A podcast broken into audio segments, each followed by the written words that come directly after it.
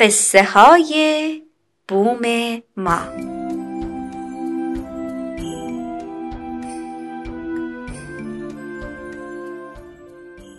یکی هست یکی نیست، یه قصه است با هزار آدم که هی میان و هی میرن. اسم قصه چیه؟ زندگی. قصه گو برامون کتاب بخون.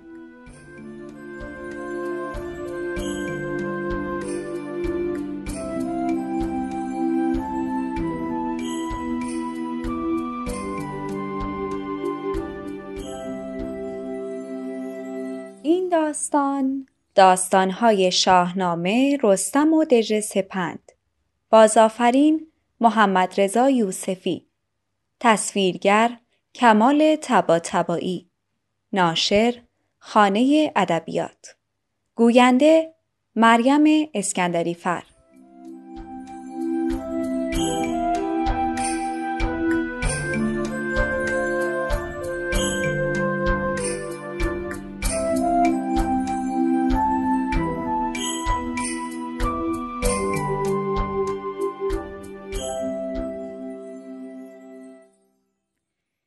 روزگاری بود و در ایران زمین پهلوان مشهوری نبود. زال پدر رستم پهلوانی پیر بود و رستم نوجوانی بود که هنوز کسی او را نمی شناخت و در میان پهلوانان جایی نداشت. او با دوستان و همسالانش بازی می کرد و با آنها کشتی می گرفت. زور او از یک پسران شهر بیشتر بود و همه را زمین می زد. روزی که رستم یک تنه با 7 پسر کشتی می گرفت، یک دفعه سر و صدا و داد و هوار مردم به گوش رسید. فیل بزرگ و کوه پیکری دیوانه شده در کوچه و بازار می دوید. هر کسی را می دید با خرطوم و لگد او را به گوشه‌ای می انداخت. از هر طرف صدای آه و ناله شنیده می شد. رستم به خانه رفت. گرز سام نریمان پدر بزرگش را برداشت و به طرف فیل رفت. دوستانش جلوی او را گرفتند و فریاد کشیدند تا از فیل دور شود. اما او رخ به رخ فیل درآمد. فیل نعره‌ای کشید و به رستم حمله کرد. رستم به چپ و راست رفت، فیل را دنبال خود کشید و او را خسته کرد. فیل خشمگین شد، پا به زمین کوبید و نعره‌کشان به سوی رستم آمد. زن و مرد، پیر و جوان، کوچک و بزرگ فریاد می‌کشیدند تا رستم فرار کند. اما او گرزی که هم قد خودش بود بالا برد، دور سرش چرخاند، دو پایش را ستون کرد و تا فیل به او نزدیک شد، گرز را بر سرش کوبید. فیل چنان نعره‌ای کشید که انگار 10 شیر با هم قرش کردند. رستم ضربه دیگر بر او زد و فیل نقش زمین شد. این خبر دهان به دهان به گوش زال پدر رستم رسید. همه مردم شهر شگفت زده شدند. زال رستم را در آغوش گرفت و او را بوسید. در شهر پیچید که به جای پهلوان پهلوانان سام نریمان پهلوانی پیدا شده به نام رستم دستان که نوه سام نریمان است. زال تا دید رستم چنان پهلوانی است که فیل را از پا درآورد، به او گفت وقتش است که به دژ سپند بروی و آنجا را از دست راهزنانی که مسافران و کاروانها را غارت می‌کنند در بیاوری و انتقام مرگ پدر بزرگت را از آنها بگیری. رستم تند و تیز آماده شد. زال که بزرگ و پیر شهر بود، گروهی از پهلوانان را دور او جمع کرد و گفت دژ سپند در کوهستان و راهش سخت و دشوار است. در آنجا نمک ارزش طلا دارد. بهتر است به شکل کاروانی با بار نمک به آنجا بروید.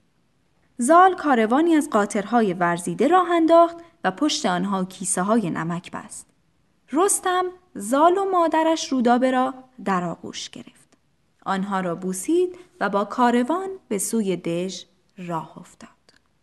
پس از چند شبانه روز رستم و پهلوانان با کیسه های نمک به دژ نزدیک شدند. از دور به آن نگاه کردند. دژی بسیار بزرگ با دیوارهای بلند و سنگی، مانند شهری سنگی در دل کوهستان بود. دور تا دورش کوههای سر به فلک کشیده بود و هیچ راهی به آن نبود مگر دروازه های شهر.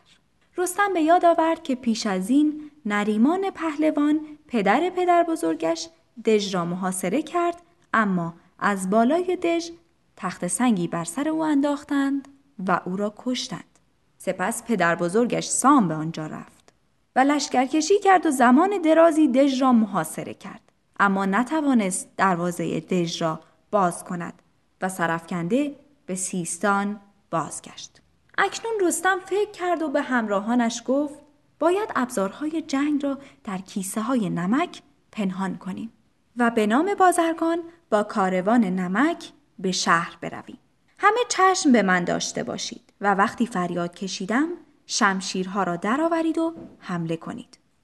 آنها با لباس بازرگان به دروازه دژ رسیدند. نگهبانی فریاد زد و گفت بایستید. بارتان چیست؟ از کجا می آیید؟ رستم پیش رفت و گفت ما بازرگان هستیم. از سیستان می آییم و بارمان نمک است. تا کلمه نمک در گوش نگهبانان پیچید، همه سر از بالای دژ بیرون آوردند. به کاروان دور و دراز نگاه کردند. قلب همراهان رستم تپید. نگهبانی از دروازه بیرون آمد. درون چند کیسه پر از نمک را دید. برگشت به فرمانده دژ خبر داد که کاروانی با بار نمک آمده است. فرمانده سوار بر اسب آمد. یکی از سوارانی که با او بود گفت همه را بکشیم و نمک ها را به انبارها ببریم. فرمانده گفت نه، مردم دژ نمک نیاز دارند و اگر ما همه کاروانها را غارت کنیم هیچ کاروانی به این سو نمی آید. بگذارید اینها برای مردم نمک بیاورند و آن را با طلا معامله کنند. رستم چند کیسه نمک به فرمانده هدیه داد. فرمانده خوشحال شد و دستور داد کاروانسرایی را به رستم بدهند. همراهان رستم به او خیره بودند تا کی فریاد بکشد و آنها شمشیرها را از کیسه ها بیرون بیاورند. اما رستم به مردم شهر خیره بود که گروه گروه به سوی او می آمدند. همه لاغر و تکیده بودند. گلوی آنها باد کرده و رنگ و رویشان پریده بود. زنها به گردن و دست و سینهشان طلا و جواهر آویخته بودند.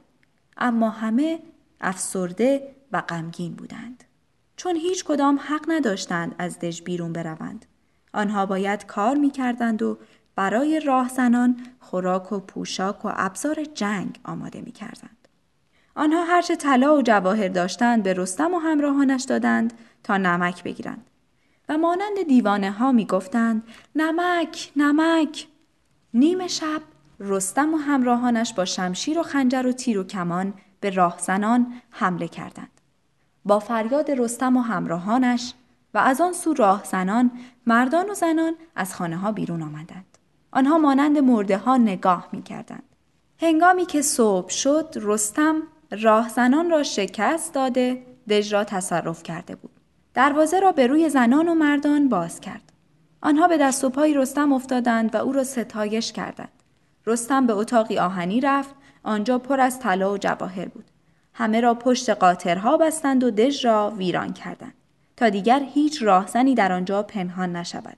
رستم با کاروانی که بارش طلا و جواهر بود به سیستان بازگشت. زال و رودابه و مردم شهر به دیدارش آمدند. این نخستین پیروزی رستم بود و پس از سالها او نخستین پهلوانی بود که نامش در شهر دهان به دهان شنیده می شد.